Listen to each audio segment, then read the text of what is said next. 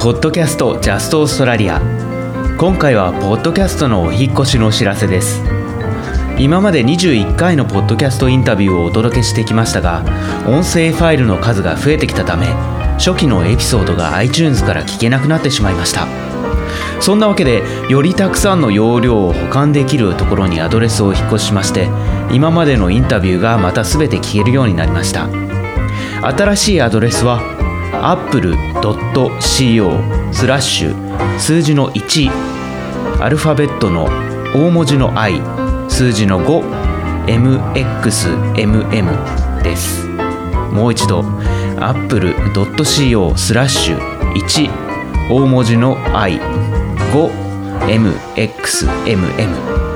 このお知らせの音声ファイルにも詳細を載せてありますし iTunes で Just Australia と検索してもらえばまた見つけることができます。プロインタビュアーの早川洋平さんのインタビュー最終回は6月27日に新しいアドレスで配信予定ですのでそちらで再登録をしてもらえますようお願いいたします。それでは次回のポッドキャスト Just Australia をお楽しみに。